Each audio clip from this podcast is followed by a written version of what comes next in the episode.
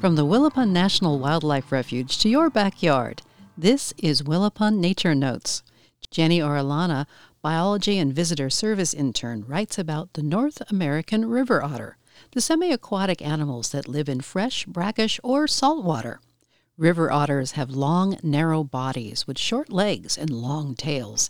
They have long whiskers that are used to feel the vibrations of their prey or predators through the dark, cloudy water. They are built for swimming with webbed feet, a streamlined body, and nostrils that can close underwater. Otters have long, flexible bodies that allow them to roll, turn, twist, and dive when catching food. Their insulated and water repellent fur is dark brown on most of their body, with some lighter brown on their belly and face, allowing them to camouflage in their environment, not to be seen by predators.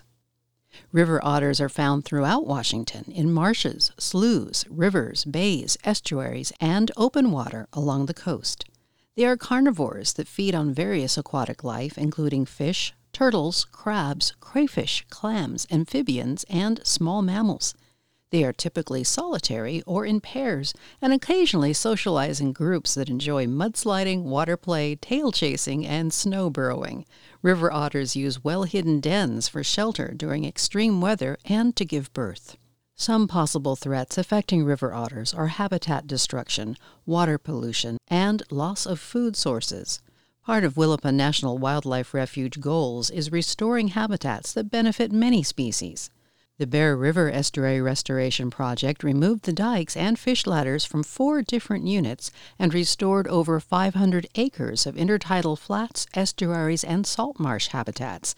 The restoration project benefited salmon, shorebirds, waterfowl, migratory birds, and river otters by providing them with food and habitats. More restoration projects can provide habitats, food sources, and nesting areas for threatened or endangered species.